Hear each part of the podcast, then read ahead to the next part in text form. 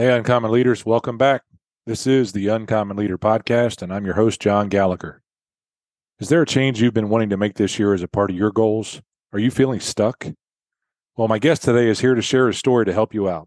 BJ Thompson is a speaker, author, and executive director for the relationship nonprofit Build a Better Us. Over the past 20 years, he has helped tens of thousands of people all over the world experience growth. And in his newly released book, he shows us how it is possible to unlock mental, emotional, relational, and spiritual wholeness with four simple steps. BJ also outlines a little bit of his personal story on today's podcast and challenges us to apply his lessons to your story. You're going to enjoy hearing from BJ, so let's get started.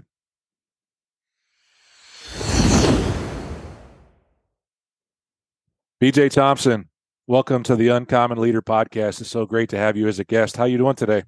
Good. Thanks for having me, John. BJ, I'm looking forward to our conversation today.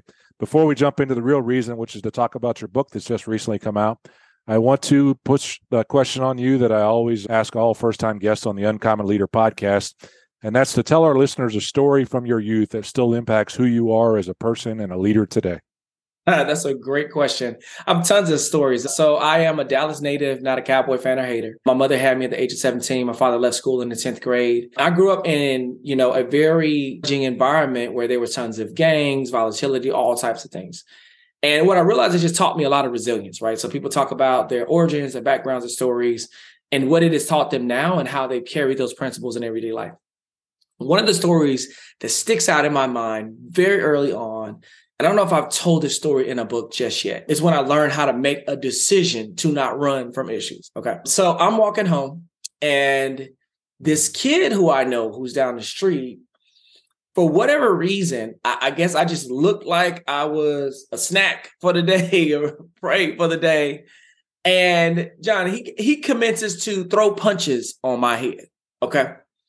I fall down to the ground. I'm, you know, I may have been six, seven years old. I don't remember why we were tussling. Cause you know, it didn't take anything growing up. I grew up in a Nintendo age. So I grew up pre-internet, the Nintendo hand, Duck Hunt, Atari. I grew up in that era of life. Super Mario Brothers, man. That's right. That's right. No Wi-Fi, no Google. You want to learn something, you got to go to the good old library, get a punch card, and you sit there and you comb through facts and you scan a copy of things, right? And so I'm just walking down the street, minding my own business, and I get into this tussle with this kid. Well, he, you know, he beats me up pretty bad, you know, according to that, you know, age of genre, right? You just feel those punches in your head. And so I sprint down the down the street to my my grandmother's house, which we were living in at the time. Run into the house and I'm hiding behind a couch. Okay. And I am terrified because this kid lives a couple of houses down. He's whipped my tail, and I'm now I'm hiding. Well, my uncle walks in and sees me hiding. And he goes, What are you doing? And I say, Brett just beat me up. Brett, like the kid outside just like whipped me. My uncle looks at me. He looks at my hiding place and he says, Stand up right now and go back outside. So I walk outside. This is a true story. He looks down the street, scans left and right, and he says, Brad, come down here right now. And John, I am in full shock. I cannot believe this is happening because I, again, I'm, I'm already 0 1 right now, right? Never imagined I would fight this kid. And within less than 30 minutes, now he is calling this kid, this bully, back down to the house to the front yard. And Brett walks down the street, smiling, smirking, and then he says, Y'all gonna run that back. Okay. needless to say, needless to say, I left that day one for one. Okay. Mm. Right. And I just tell you what it taught me. It taught me that I, when I when when life hits you hard and it knocks you down, you have two choices. You have the opportunity to turn and confront that thing and continue to go forward, or you can try to hide from your problems, hide from your mm-hmm. deficit, hide from your issues, and hope that they disappear, and they never do. So Yeah, that's my childhood story, John. So you you made that well, and you had some help with that choice. I did, I did. I was not trying to be helped. You had that. a voice that was there for you to say, "We're not going to let this happen again." I love that as a situation because he could have done something else, right? He could have tried battle that for you. So that was quite a wise uh, sage, your uncle there to help you out. Say, no, no, no, you're not going to run from this. You may end up zero oh and two again. That's right. But you're not going to run from it, and you're not going right. to. And that's that's the challenge with fear, right? And overcoming fear is that even having courage to do something is not the absence of fear, but it's recognizing that there is a fear and that we overcome that fear and do something about it. That's that's courage. It doesn't always have to be, as you say, in the form of fight. Sure. But my guess is uh, how you've had to go through life. Uh, you've had to run uh, to many things and not run from other things in terms of situation. I mean, as leaders, we're always faced with challenges and dealing with you know our own behaviors, but also behaviors of employees and things like that that we have Absolutely. to address can't be afraid of it. So no, I appreciate that. And those are you know those stories as kids, as you know the bully coming up there. They That's can right. be famous. They can grow every once in a while as well. And I'm not saying that this one is, but I always love those because I've got my own stories of having to overcome that. And I think there's a lot of that. I mean, as I've read through your book as much as I have, I'm not read through the entire book yet. Your book's titled Awaken a Better You 4 mm-hmm. Simple Steps to Create the Life You Want. And I'm really looking forward to talking about this today and learning even a little bit more about you, BJ, but your book is full of stories, and that's what I really love about that. With regards to the book and your life journey and where it was, you know, the actual process of, of bringing this book out today. Why was this the right time for you to write Awaken a Better You? And what do you want the reader to take from it when they read it? It's a great question. You know, so I kind of tell in in my journey. So growing up with a mother who had me at 17, you know, again, it's that sounds like a very shocking number when you are listening, but it's more impactful for a child to have a teenage mother, right? Right. And a dad who left school in the 10th grade. I, you know, my daughter, I have a daughter at right now, she's 19 years old. And I'll never forget looking at her at 16 and thinking, my mother was this age when she mm. was pregnant. Mm. Right. When my daughter was 17 years old, I remember looking at her and distinctly thinking to myself, my mother was 17 years old when she had me. And then I looked at my daughter's skill sets, her awareness, um, her competency, her self governance, all these different things. And I thought, what could she possibly give a child? Right. And I thought, my mother was this age in this season when she had me. And so, so much of what I've learned and what, what I had to learn, I realized that if I just moved an hour away, again, this is kind of where my first awakening moment happened. I graduated from high school and moved an hour away to the University of North Texas. And I realized that almost nothing that I had learned up until that point translated just down mm. the road, right? And so that was my first awakening or my first realization that I needed to awaken, right? It was like, mm-hmm. here are these students, people from different backgrounds rural, urban, suburban, private school, homeschool, all these different backgrounds. They some look like me, some of them don't look like me. And yet they're far more advanced and equipped for the challenges that are in front of them. And I'm grossly in a deficit, right? And so my awakening moment when I what my initial awakening moment was realizing, man, I don't even have the life skills to compete. I don't have the competency, the awareness. I don't have a plan, a strategy. I don't know what to do with myself. Fast forward, you know, after starting a significant movement that's influenced millions of people, growing in my own competence, discovering that I was a coach. I didn't even know that's what I was. I just knew people, every time they would ask me this question, like, how did you grow? And to know this, I would write it on a sheet of paper and I would say, well, this is I, what I think I did. They would take it, they would come back and they would say, oh my God, that worked. Right. That's when I mm-hmm. discovered I was a mm-hmm. coach had no idea what a coach was, right? Because we didn't have that. We didn't have con- we didn't have conversations about being entrepreneurs or being coached unless you were in a sport. Okay. And you know, as I began to do this in all these different environments from all people from all walks of life, again, rural, urban, suburban, you know, faith, non-faith, corporate, all these different things. After getting to about more than 10,000 people, I started seeing, man, this is starting to overgrow itself, right?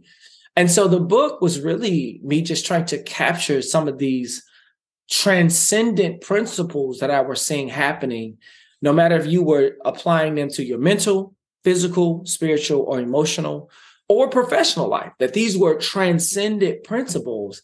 And I knew that it was the right time because we were actually starting to move out of this kind of like disintegrated society where people stop believing the illusion of you know the american dream and then things just magically happen and then we're all divided and now we're trying to figure out how to bring ourselves together. And i said what if i could give people clues? Mm. what if i could give them the breadcrumbs? And so i just began to write and started to capture my thoughts on paper. Bj i love that. The clues the breadcrumbs again realizing when you get somebody comes back to you that says hey, that made sense. That really worked for me. Mm-hmm. And you know, that's when you discover your purpose, right? I mean, that's really cool how mm-hmm. that happens. Like, oh, this must be something I'm pretty good at. What that's can right. I use it for and share with others? I want to. I'm going to come back to the book, but you said something that really intrigued me that I read a little bit about you as well. That I want to dive or want to understand a little bit better. You said this movement that you started that impacted millions. This, and I believe it was called the 116 movement. Tell mm-hmm. me a little bit about that movement and what that was, and again, huge. even how that story has impacted your life too. Yeah, huge. So one of my first awakenings was was in my faith. And my first awakening was not in my career; it was in my faith. And you know, I had a very abrupt um, experience in the faith. I was like very supernatural experience. But really, what it did was it gave me a new reference point, new North Star, right? Started recognizing that people are not best awakened by, you know, pointing you to another person, right? People are great as leaders, but they suck in terms of like the totality of like purpose, right? And so I started, you know, I wanted to give back. You know, that philanthropy, wanted to give back to others became a real priority. So I talked with a friend who said, Man, I have this opportunity to serve in a juvenile facility.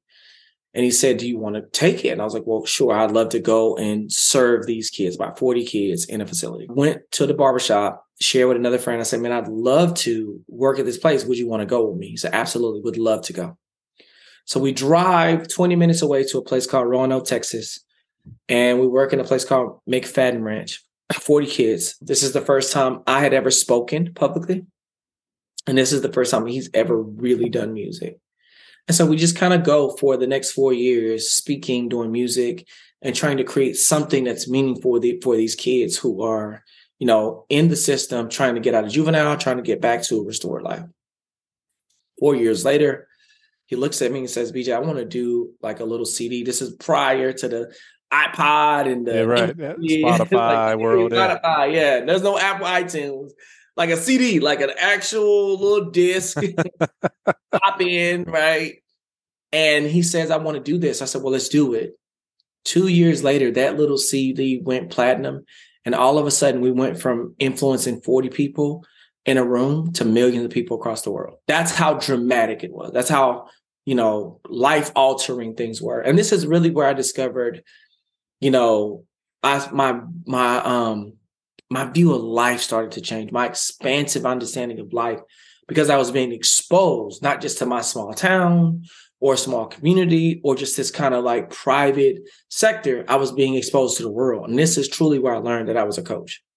I love that because and what you also identify too inside of that, what I hear is the importance of the relationship too. I mean, that's what you like. You took you took somebody with you. That's right. You had an ask. You took somebody with you, and it went from forty and it multiplied as a part of that relationship to million. I love that story in terms of understanding that could have tried to take the 40 and it would have been very effective for those 40 students, I'm sure, on the ranch. Right. And you didn't need all the credit or any of the credit. You pull somebody else with you to help you out and to to make that even bigger. I love that. Great story. Thank you for sharing. Okay, I'm coming back to the book. Something you said in the book several times. And again, as I read through it, I sort of pick up on keywords here, but when I was in the conclusion, you used a term exercise your agency or practicing agency a few times. Tell me what that is. What does it mean to exercise your agency? Oh, absolutely. I mean, you, you know, you just think about this. You've seen the movie The Matrix. Yes. It's agents, right? It's someone who has control. Okay. Oftentimes we come from all sorts of backgrounds, right? Again, I, and I use myself and my background very strategically. Again, I grew up in South Dallas in poverty with all of these great challenges. where you feel like life is already preset. It's already, it's going to be what it's going to be. Whatever the outcomes that are at the end of this, they are just your outcomes. And what I had to realize is that I did have a level of control, right? It doesn't mm. matter where I grew up at, it didn't matter how challenging my background. I still had control over my everyday decisions. And so agency really means that you do have control, right? No one's controlling what you eat for breakfast. No one's controlling what you watch on television. Nobody's controlling the books you read or what you don't have.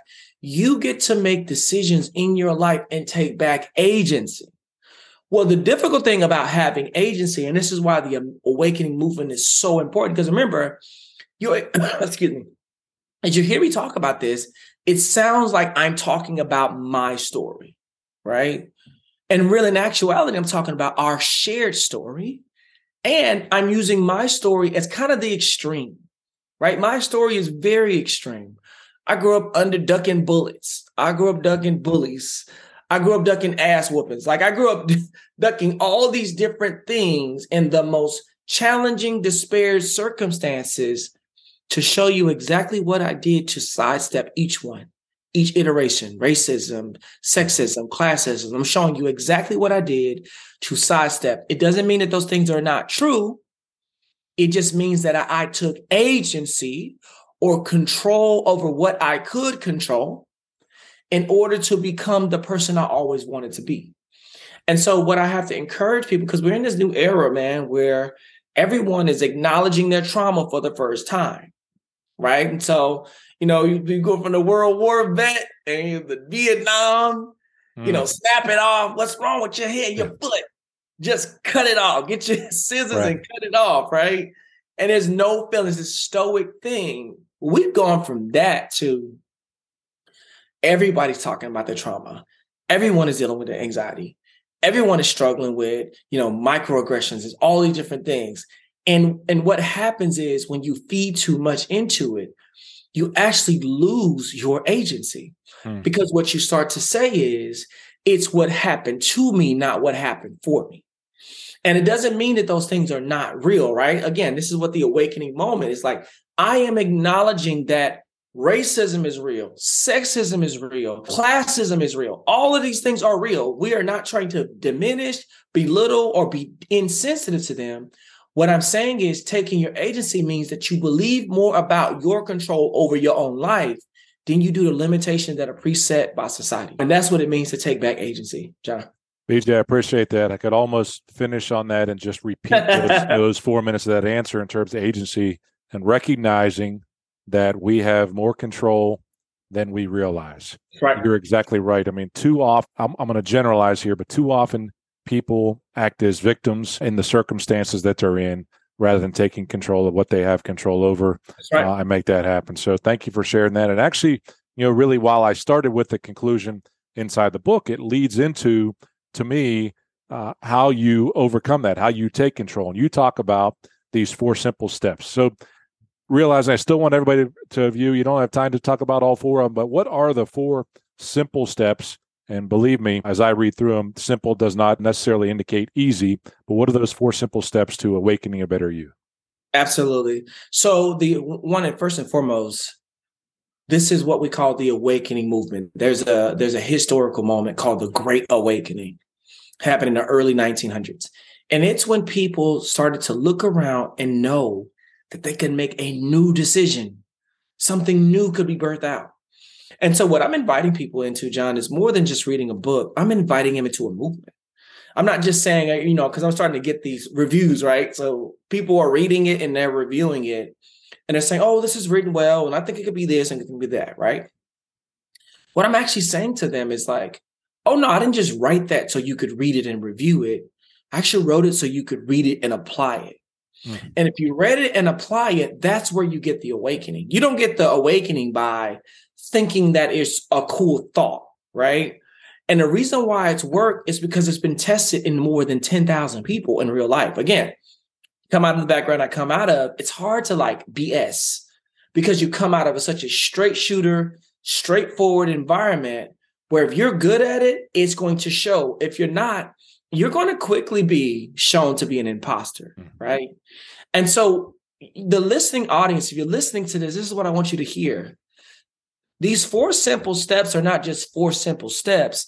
These are the is the process for you transcending and experiencing transformation in any area of life, whether it's emotional, physical, sexual, financial, spiritual. This does not matter. If you do, if you hear and you practice these steps, they will work for you in any area of life. So let me just kind of go through them. First and foremost, the first step is desperation. You have to first make a decision. Okay. A lot of us like to talk our way out of an ass whooping. We like to talk our way out of doing something, right? We like to, mm-hmm. it's like we like to spill our way because we're trying to look more intelligent than what we are. And then when you get around people that do, they're not fooled by it. Mm. They're going to ask you smart goal questions. They're going to ask you metric questions because they can see you have not taken a step. So the first thing is before you get any more information, you have to be desperate and you have to make a decision. You have to decide in your mind right now. There's a saying in coaching if you want to take the island, burn the boats. Mm-hmm. Right? Mm-hmm. Oh, yeah. So if I want to actually take this island, if I want to be a best selling author, a speaker, one of the best and brightest coaches in the world, I have to leave no room for a second option. Can't go back. Can't, no, op- no other option. Yep. That's it. That's right. So the first thing is you have to decide. The second thing is the second phase of this is you have to have right information. Okay. Doesn't matter how much you've made a decision. If you have bad information, you will go nowhere. Okay. And this is oftentimes where a lot of discouragement comes in. We end up in places of discouragement, of effort, because we tried really hard because the process that we are attempting has no proof of concept right? So it's super simple right? You wouldn't ask athletic advice from somebody who doesn't play athletics at a high level. You wouldn't ask financial advice from a person that is homeless. You wouldn't ask executive advice from a person that doesn't run or own a company. We have to find mature models of people who are doing the things that we're seeking to do and to do it every day and they fully understand the process in the implications of it. And so, right information is going and doing the research, mm-hmm. right? So, I'm saying if you have a process for developing a large audience in a podcast, you won't be the only one with that information. There's 7 billion other people on this planet. And that means that there's going to be other individuals that are going to give me similar phases of what a successful process entails. Now, maybe there's some variations. Maybe you give a certain type of nuance, but the framework is going to be consistent because it's all based off of a plan and process. So you need right information. Okay. The third phase of the transformation process is practical application. Okay. You have to be able to take what you can do and apply the parts of it to your life. So let's just say you're trying to lose 50 pounds. And one of your goals is to, you've done the research, and now you want to work out 45 minutes a day. But your schedule really doesn't allow you to work out 45 minutes a day. What you'll have to do in order to engage the process is you'll have to modify it specifically to what you can do in that practical application maybe you can't do 45, but maybe you can do 15, right? Mm-hmm. And see, now you're still able to engage this process, but it's in a way that you can practically apply it. I want to put a pin here real quick because I know somebody's listening right now and they're saying, "Oh my gosh, this dude is like a preacher," right? And I, I kind of went to some divinity school. I've done a lot of that, right? But this is what I want to tell you: when you join the awakening movement, it's not driven by shame or guilt. It has to be driven by love.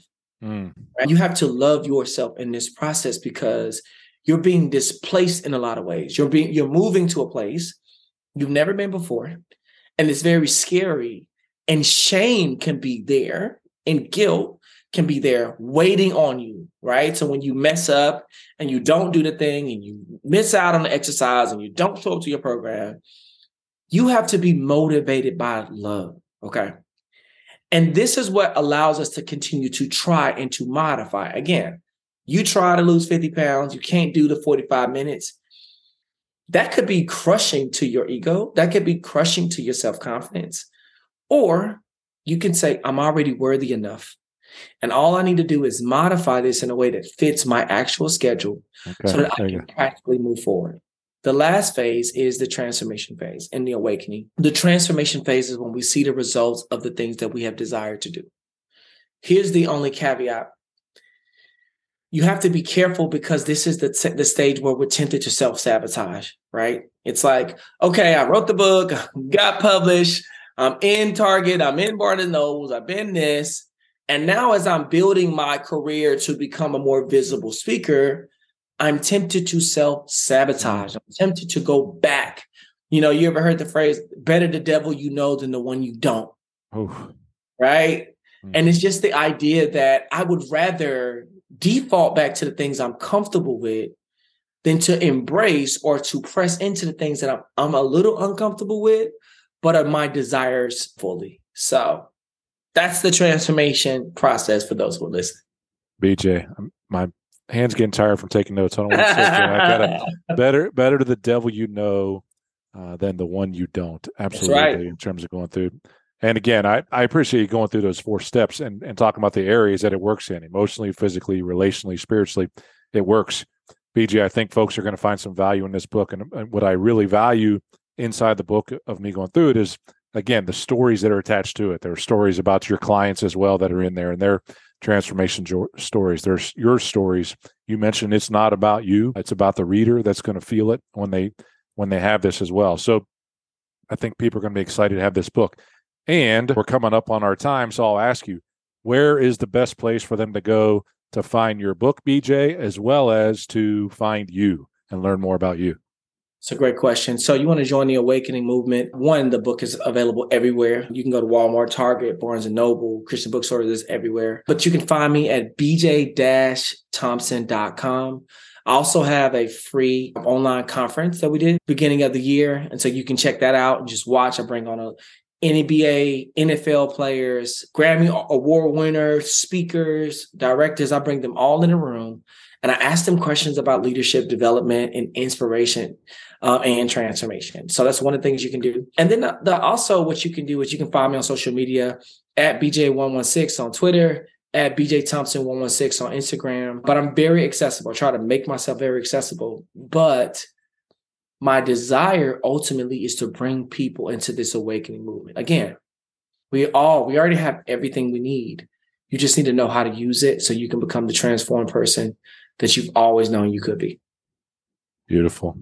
Well, I will put all those links in the show notes, BJ, so that folks can get in touch. I wish you the best on the book launch, and I appreciate you investing the time with us today. I'm going to give you the last word, and I give the, that last word the same I give to all my guests first time on is I'm going to give you a billboard anywhere you want to put it. High traffic area. You can go right down into Dallas if you want to, or mm-hmm. people are going to go by it all the time. You can put anything you want to on that billboard. What does it say and why? Mm-hmm. So my billboard would go probably in downtown town square, Times Square. And it would say this you have everything you already need. You simply need to understand the process to awakening you. Amen. BJ, I enjoyed our conversation today. I know the Same. listeners are going to enjoy it. Hope we can stay in touch going forward. And best wishes to you on this book launch. Okay. Hope it goes Thank great. so much. I look forward to seeing the next one as well. I heard you. The next one's coming. All Number right? two, working right, right now. BJ Thompson, thanks a lot for your time. Thank you, John.